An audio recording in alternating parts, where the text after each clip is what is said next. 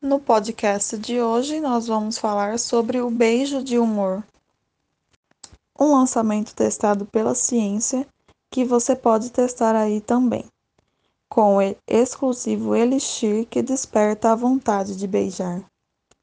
Vamos fazer um bate-papo rápido sobre esse assunto com Jefferson de Paula, meu esposo.